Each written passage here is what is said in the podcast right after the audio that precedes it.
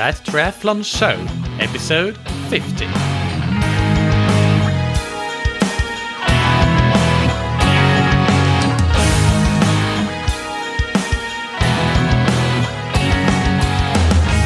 Hey, what's up, everybody? Welcome to a special episode of That Triathlon Show, our 50th episode. It's uh, gone really fast. I started this podcast back at the end of February of this year, 2017, and we're already up to 50 episodes. So, wow, this has been really great, really fun, and I hope that you have enjoyed it as much as I have. I, of course, am your host, Mikael, as always, and this podcast is presented by scientifictriathlon.com.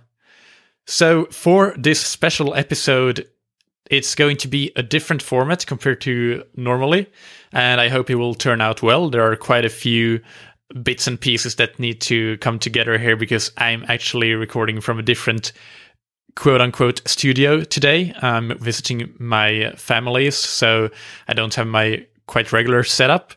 And I'm also doing quite a lot of, um, let's say, cutting and clipping of uh, previous audio uh, nuggets from other episodes. So I hope it turns out good, but uh, we'll see. I think that the content, as always, will be really good.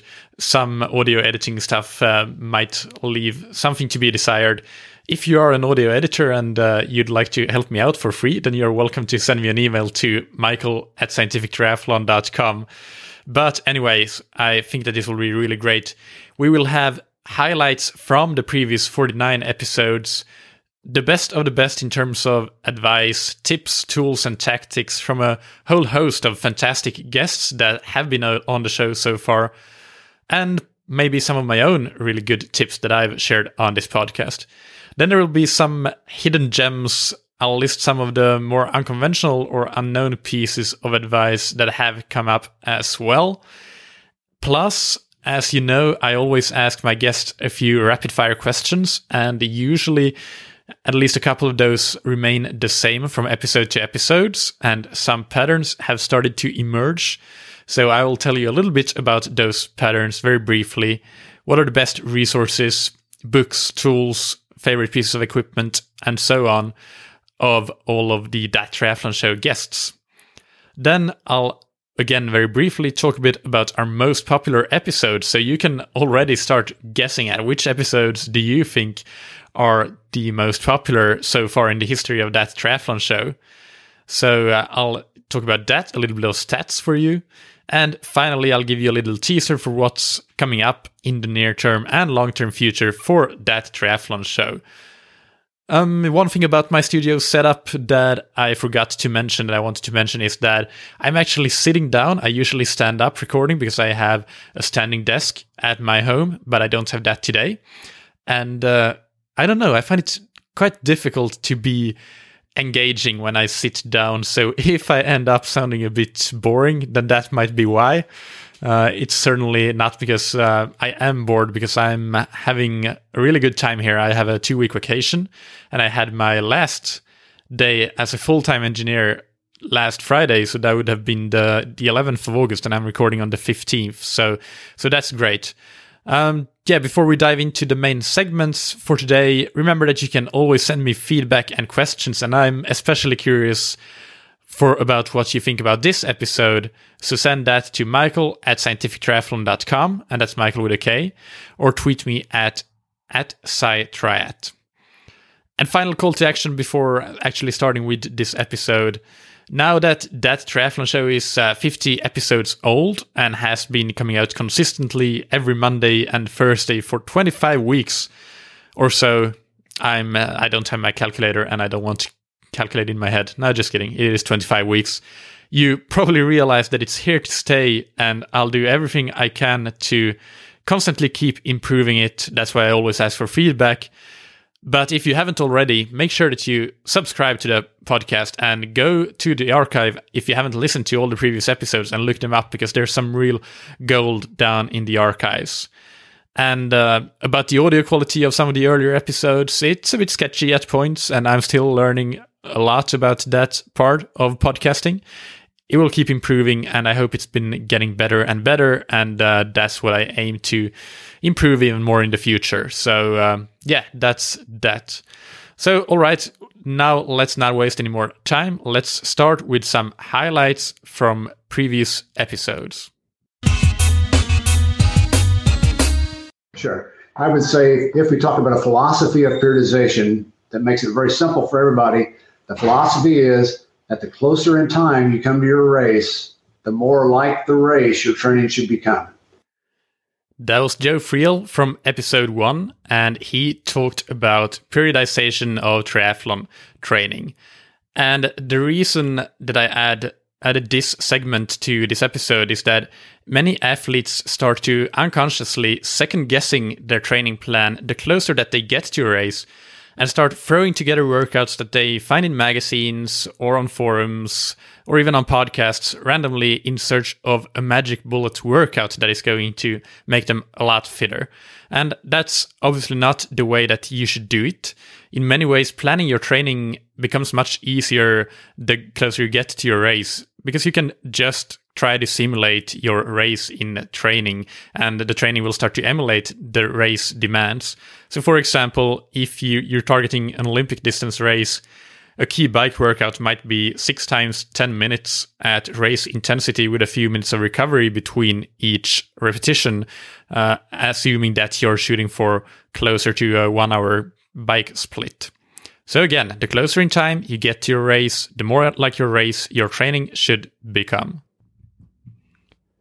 In episode 3, we had Gerry Rodrigues, who is a great triathlon swim coach, on, and he talked about the three foundational elements that will make you swim faster. Let's hear from Gerry. If I can nail down these three things body tautness, which is really structural presence, alignment of the frame, which is holding the frame in a straight line head, chest, belly button, pelvis, knees, ankles, dead straight line and then how to go about generating propulsion, which will give us um, velocity, right? If we can nail those three things down and I can present that in the most simplistic way, I think we can get almost everybody to swim relatively fast. All right, so there you had it. You had tautness, alignment, and propulsion as the three foundational elements. And funnily enough, I just got back from the pool where I first had my own workout. And after that, I was actually coaching my mom because she's getting into triathlon and I was uh, showing her uh, a few basic things about freestyle swimming and trying to have coach her to swim faster. And we focused uh, completely on tautness and just a little bit on stroke timing, but mainly on tautness this entire lesson. And if you would have seen the difference between her first 25 meter and her last 25 meter it was like night and day just by learning how to how to use tautness in swimming. And uh, gerry's teachings have helped me a lot with these three elements as well and getting from I don't know, a 230 pace um, per 100 meter pace when I started swimming to now swimming uh, a solid minute 130 or so faster in regularly in my in my intervals. And and just to briefly uh, recap what these things are, you can go to episode three to learn more. By the way, Joe Friel was in episode one. But tautness is to engage your body, keep it active. Uh, you can an analogy would be an uncooked spaghetti straw versus a cooked spaghetti straw. So you have some structure, structural integrity to your body.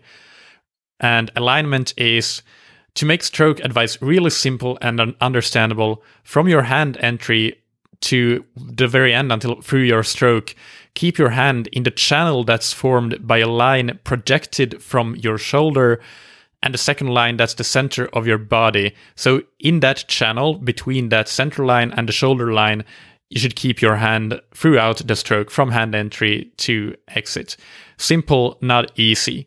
And finally, propulsion. Gerry puts it very eloquently grip it and rip it. Keep your wrist firm and don't pet the kitty, as Gerry says. And uh, with these three things, you can make a lot of improvements if you just focus on these three simple foundational elements. In episode 4, Wendy Mader, triathlon coach, talked a lot about what beginners should think about when starting out in triathlon. And in this segment, she talks about how to make triathlon lifestyle and the importance of it. Let's hear from Wendy. I think, you know, first and foremost, um, enjoy it. It's a lifestyle. I mean, obviously for me, it's a lifestyle 25 years later, but don't get caught up. If you're first getting started, don't get caught up in all the technology stuff that you can purchase. And some people are motivated by that, but I think you really, really enjoy the lifestyle of swimming, biking, and running. And a lot of times that gets you healthy with your nutrition and your mental state of mind as well.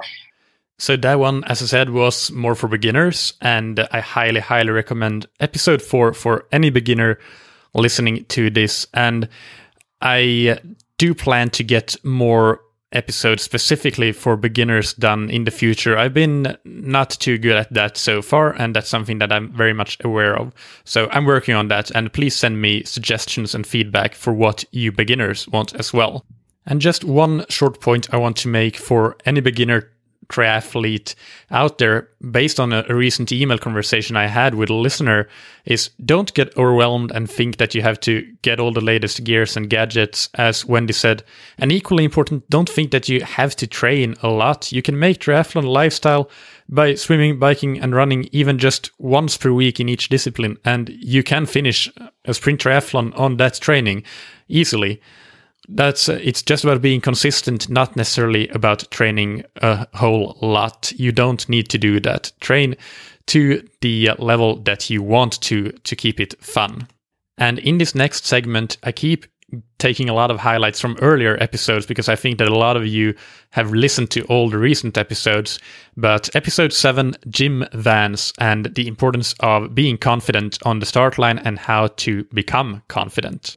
I can tell you, most people think that I'm just all about numbers and data, but really, I'm a, I would say my bias as a coach is in the mentality of my athletes. Being confident on the start line is probably the number one predictor of race performance. If the athlete is excited to race on the start line, confident and pumped up, ready to go, they're likely to have a great race. And data is what I find helps eliminate all the subjectivity of training and makes it more objective so athletes can see that they're successful, you know, gain confidence from that, gain a sense of fulfillment from all the training they're doing. And uh, that, in the end, is what I believe really leads to performance in races. And I couldn't agree more with Jim. And in an upcoming episode with Patrick Cohn, we'll talk about ways in which you can be proactive about building confidence. Jim talks about using data for that, knowing that you've done the work based on the data and uh, that you have done it right. It that's one way, definitely, of being confident and getting to the con- start line confident. A tip that I'll add is that something that I do for my races is I review my most successful recent workouts before every race. I really look at the training file and think about how I felt during that workout if it was a great track session or a fantastic swim that I had, it puts me in a confident state of mind, which makes me ready to perform. The next segment is from Matt Dixon from episode 13 The Pillars of Performance. But in support of, of that swimming and cycling and running, for an athlete to be successful, there has to be emphasis, intent, and focus on recovery as a component of it and that's a broad subject in itself. Strength and conditioning, really, really important, particularly important for amateur athletes, I would say, although every one of my professional athletes incorporates strength and conditioning. And then the big bucket of nutrition, which includes fueling the calories consumed during and immediately following workouts, hydration, of course, during and outside of workouts, and your daily platform of eating. And I think that that already said it all. The point here is, of course, that if you're even semi serious about improving as a triathlete, then you can't isolate swimming, biking, and running. You need to consider and be particular about recovery, nutrition, and strength and conditioning as well. And this isn't just for the top age groupers, this is really for everyone. And uh, yeah, this episode with Matt, episode 13, is one of the first episodes I would recommend any triathlete to listen to of all my 49 episodes, by the way. So if you haven't listened to it in its entirety, go ahead and do so. Now let's listen to a segment from one of my solo episodes from episode 16 on intensity versus volume. If you're a beginner, you should focus mostly on increasing your volume by increasing the frequency of workouts. Do more workouts. They don't need to be too long. Just do a bit more than you've been doing now by increasing more workouts. If you're an intermediate triathlete and you have you don't train too much and you have time and uh, to to train more than you do at the moment, the total volume, then you can increase the volume. You can add a couple of workouts, but primarily you should increase the duration of your workouts So if most of us are time constrained, and you're already at your limit of what you can do. So that's when starting to do high intensity training really comes into play and becomes your path to performance improvement. And for advanced triathlete, if you have VO2 max of 65 or above, definitely you need to include about 20% or 10 to 20% of your training should be the kind of high intensity workouts that you really try to smash and I think that also speaks for itself pretty much. So let's move into another segment. This one too is a solo episode. I get a lot of questions about how to train for masters athletes to minimize the performance decline that comes with age. So much so that in episode 20, I did an entire episode on it. And here you'll hear me explain what the main reason for performance decline with age is the reduction in performance and decline in performance is associated most closely with direct reductions in exercise volume and intensity, and probably as a consequence of changes in a number of both physical and behavioral factors. For example, increased prevalence to injuries for masters athletes and uh, reductions in energy, perhaps, and time and motivation to train, a lot of social obligations, etc., etc. And of course, this is not to say that decline won't happen, but in many cases, a lot of what we'd naturally want to blame age for might just be your own training. So it might be something that you can change in your training that uh, will greatly reduce the reduction that you see. All right, next segment is from episode 26, High Performance Coaching with uh, Paulo Sousa, and he discusses the wrong things that some coaches may focus on? I think there's a lot of there's a lot of uh, focus on what sessions to do, what kind of training to do, what's the right uh, amount of intensity, what's the right amount of volume, and uh, about the planning, just uh, having a plan and following it. The more you're bogged down to today, we need to do this session, or or to think the to think uh, about training as just like the key session, the magical sessions that we have to have. And I included this segment here because this is definitely true for coaches, but it's also true for self coach athletes, which a lot of you guys listening are. So there's certainly a big, big difference between coaching and programming, which uh, is what uh, Paulo kind of uh, alludes to here just having a training plan and getting a training plan is not getting coached or or coaching. So if you're getting coaching, you're getting interaction, feedback, and an, an objective review of your training. You don't get just workouts on a piece of paper or on a data screen or whatever. So always keep the big picture in mind. That is so important. And I like the way that Cody Beals put it in episode 11 when we talked about self coaching put on your coach's hat when you're coaching yourself or self coaching, and put on your athlete's hat when you're in execution mode and uh, need to execute your training, and keep those roles separate. In episode 31, we talked with John and Chris Thornham of Flo Cycling. The episode is titled How to Shave 14 Minutes Off Your Ironman Bike Split. And in this segment, we'll break down exactly how to do that. Well, So you're saying that it's, it's around about, was it four minutes for each wheel and then three minutes for each tire when you, when you upgrade from the standard set that you, that you get with your bike? Was that how, how it breaks down? Roughly. So yeah, if, if you, if you took those, the, this, the scenarios that I gave, you're looking, you're roughly four per tire and about three per wheel. So it's, it's a significant savings. You look at people who are trying to make Kona, um, who are trying to actually qualify 14 minutes on just the bike segment alone. So, what we're talking about there is obviously aerodynamic savings and also rolling resistance savings from having the right tire. And of note, uh, neither I nor John nor Chris said that it has to be Flo wheels. There are a lot of other wheels that offer very similar time savings, and Flo has done that analysis as well. Probably not at the same price point as Flo offers, though. There are other good tires as well, in addition to the Continental GP Force 24 mil that uh, that John and Chris recommended. But uh, so you can see episode 31 for all the details. That being said, with all the right gear and equipment, nothing replaces a great bike fit, as the rider accounts for the vast majority of drag, aerodynamic drag anyway. So this should be your first action step way before even considering buying any expensive gear. And John and Chris agree. They uh, talked about that in episode 31 as well. And to learn even more about aerodynamics, equipment, and bike fits, I also recommend listening to episodes 25, Aerodynamics Mastery and Free Speed on the Bike with Nuno Placeres, and episode 47, Virtual Wind Tunnel with Andrew Buckrell and Michael Lieberson. Now, for this highlights section, the final segment that I want to play is from another one of my absolute favorite interviews that I've done to date with Jesse Kropelnicki on fueling and hydration. And especially for long course triathletes, this is one of the must listen to episodes that I've done. So let's hear Jesse Kropelnicki. We've worked with probably two to 3,000 athletes developing detailed race fueling plans. So we have seen everything you could possibly imagine from high sweat rate people, to low sweat rate people, to high salt sweaters, to low salt sweaters, you name it. You know, I've probably worked with somewhere in the vicinity of 70 professional triathletes on their race fueling.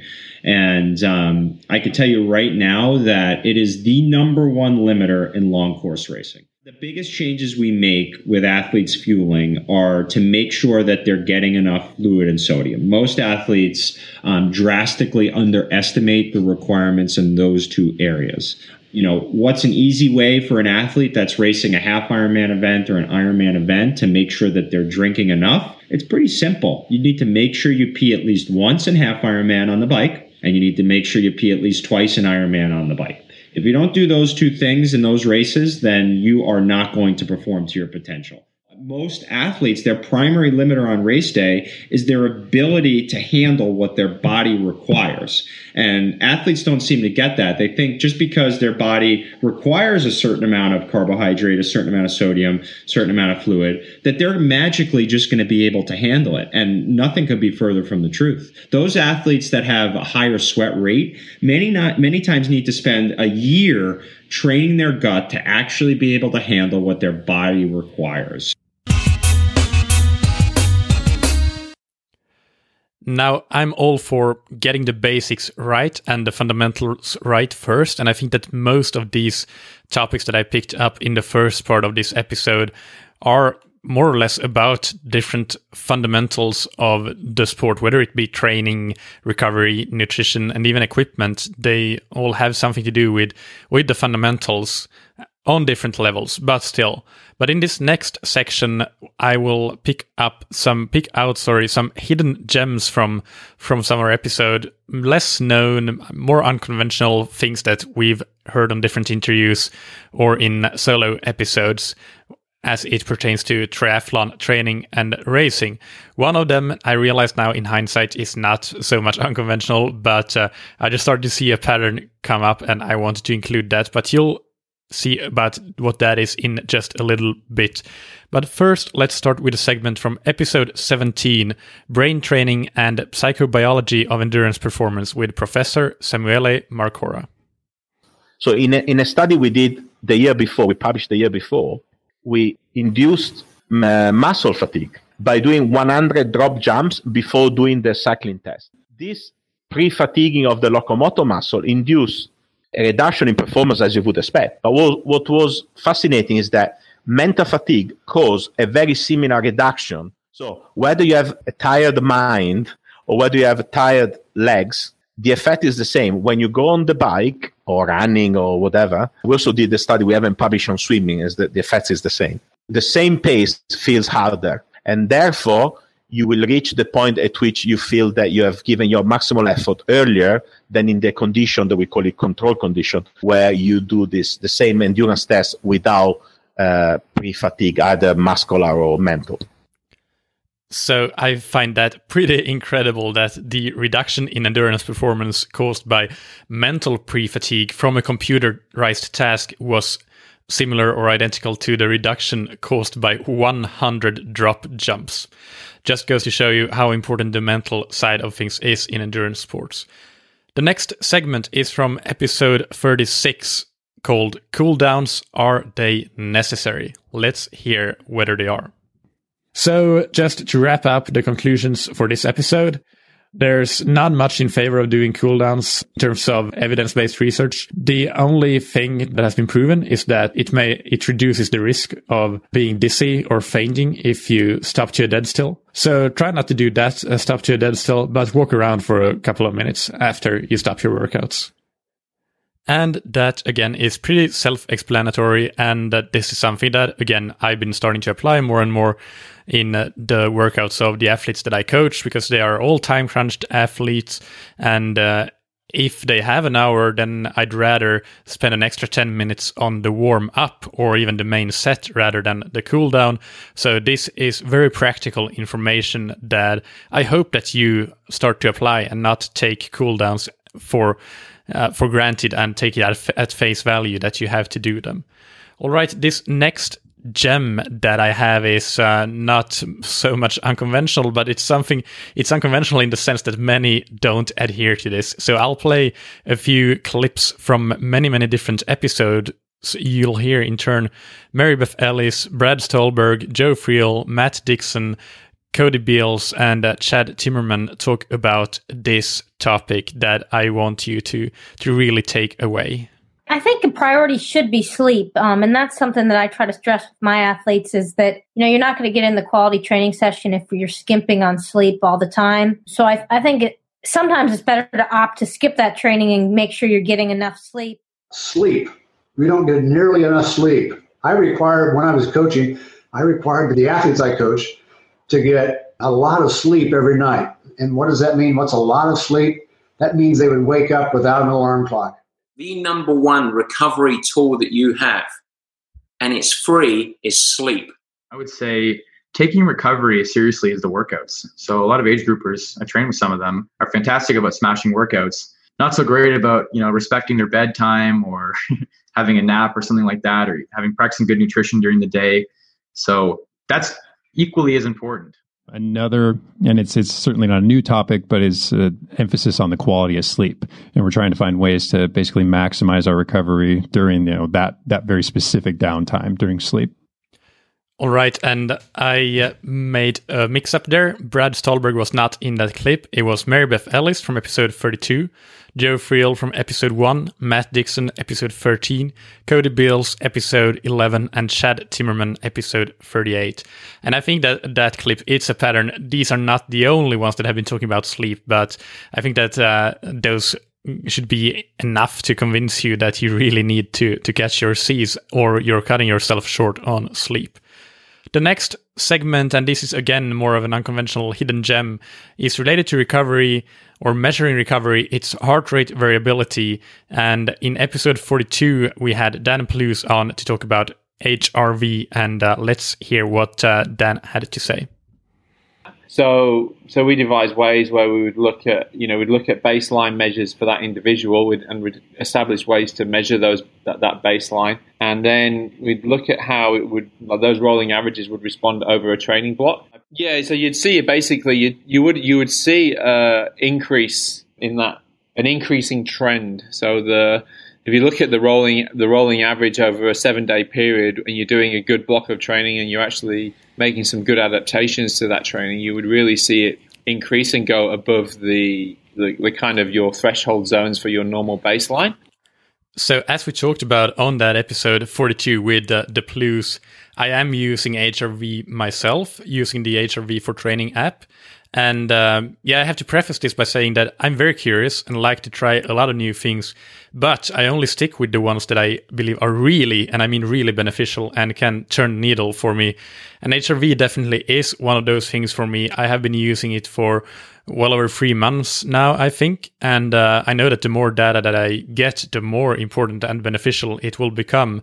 And one thing that the Plews turned me on to was the fact that tracking the rolling average of the HRV and comparing that to your baseline and uh, seeing if the rolling average increases during a hard block of training is probably the most important thing that you should track within the realm of HRV. So, so that was uh, news to me. And uh, if you're interested in HRV, check out episode 42.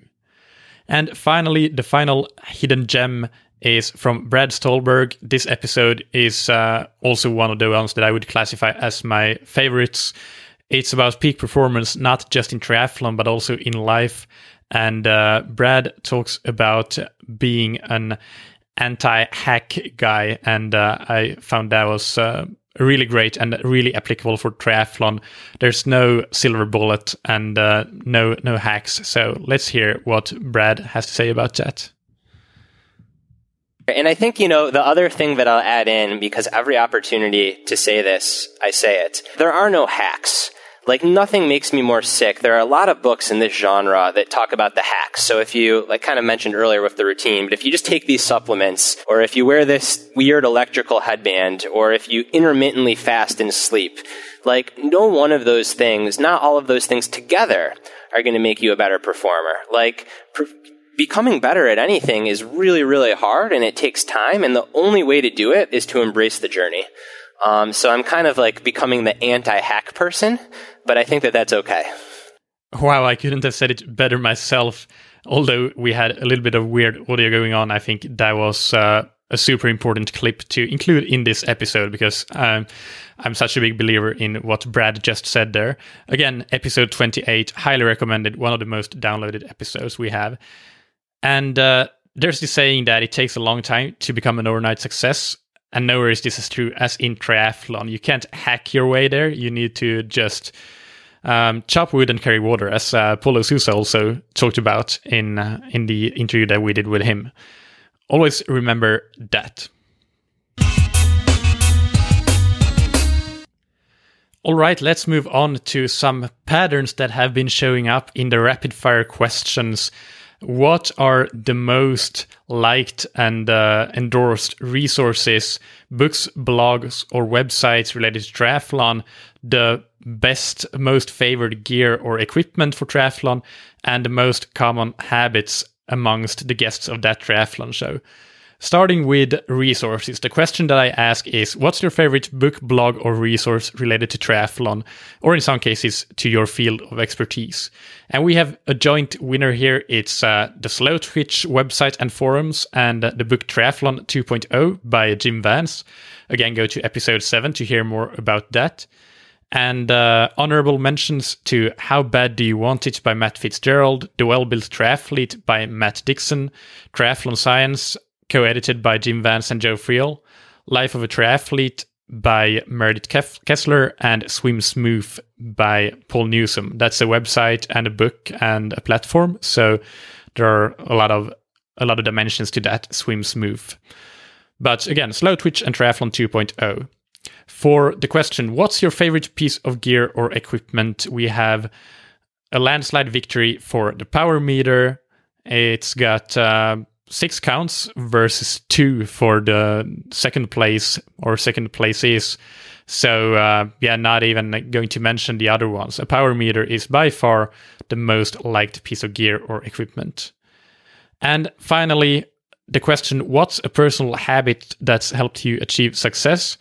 Not surprisingly, the uh, number one habit is consistency with six counts, and sleep is uh, in second place with four, and napping is third with three. There's an overlap. Some people have said sleep and napping, and I've counted them as separate. But uh, yeah, that's uh, those are the three: consistency and sleep slash napping. Now, what do you think have been the top episodes, the most downloaded episodes of that triathlon show so far? I'll give you the answer in just two seconds. I'll let you have uh, those two seconds to think first. All right, time's up. Number one is number episode number one, Joe Friel, and his advice for improving your training structure and uh, training periodization. Number two is uh, this is kind of uh, a surprise to me. Not uh, based on the quality of the episode, but based on the topic. I didn't think that this would be so popular as it has been. But episode 17 with Samuele Marcora, brain training and psychobiology of endurance performance. And episode number or number three, I should say, the third most downloaded episode, is also a surprise to me. I think based on um, the way I've taken this podcast with mostly coaches, researchers, and experts in their fields. Uh, and uh, number the third most downloaded is uh, with Cody Beals, so a pro triathlete, and it's called Master Ironman 70.3 Training with pro triathlete Cody Beals. But we also talk a lot about self coaching there, so that may be the reason why that's so popular. And Cody is a fantastic guy, and and we had a great chat, so it's not surprising that that people like it when they have downloaded it. But obviously, when uh, getting these download numbers, a lot of people look at who's the guest, what's the title, and that's why when how you decide if you are going to listen or not.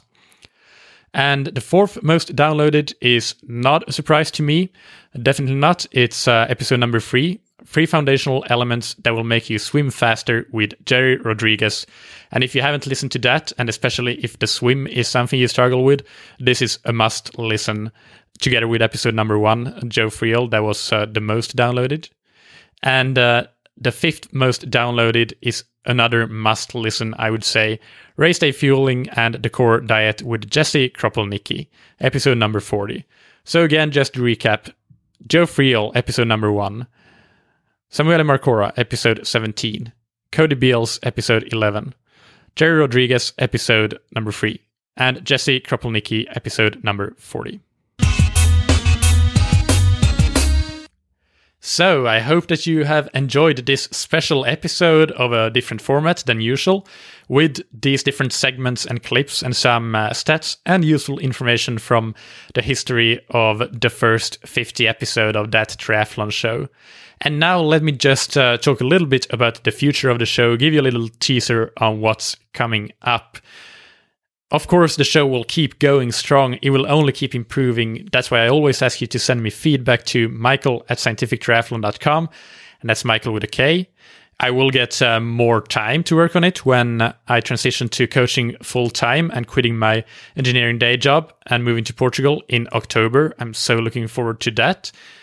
And uh, in the near future, even before that, we'll have great guests like Shona Halson, who is a fantastic researcher on recovery from the Australian Institute of Sports, Patrick Cohn, who is one of the most well-known sports psychologists in uh, in the US, and he works with both a lot of triathletes, but also pro golfers and, and a lot of different sports. So he has uh, so much knowledge, and I've done that interview already as the one with Shona, and both are great. So look forward to those this week, uh, from the 15th of August, I'm interviewing three other guests. Danielle Stefano.